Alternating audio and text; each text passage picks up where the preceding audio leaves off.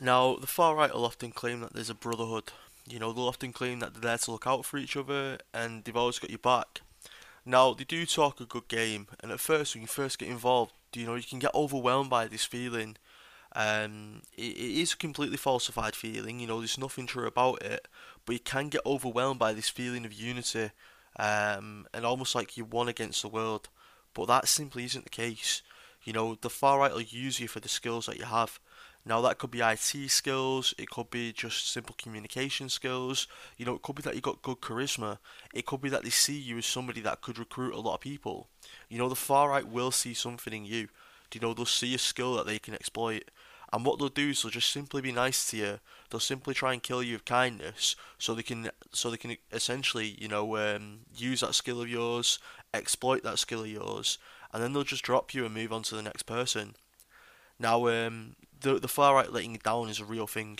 You know, it's a, it's a real issue. You know, I can tell you myself in my own personal story as a former far right member. You know, I would do a lot for the movement. You know, I'd help them out wherever I could. Um, you know, I'd, I'd do quite a lot.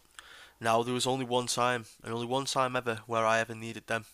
Uh, I won't go into too much detail, but um, basically, there was there was two people, uh, and I gave both of them a call and both of them let me down. Both of them said that they can't they can't uh, help me. Both of them said that they, they wasn't around, although I knew full well that they was. Now, um, now this is this is a story that's echoed by a lot of people. Do you know this is a story that lots of people in the far right will tell you, uh, or should I say, lots of former far right members will tell you. Do you know times where they've asked for help and they've been let down? So it just goes to show that this brotherhood isn't real. This brotherhood is only a one-way street. It's only the far right exploiting everything that they can out of you, then they'll just simply drop you and move on to the next person.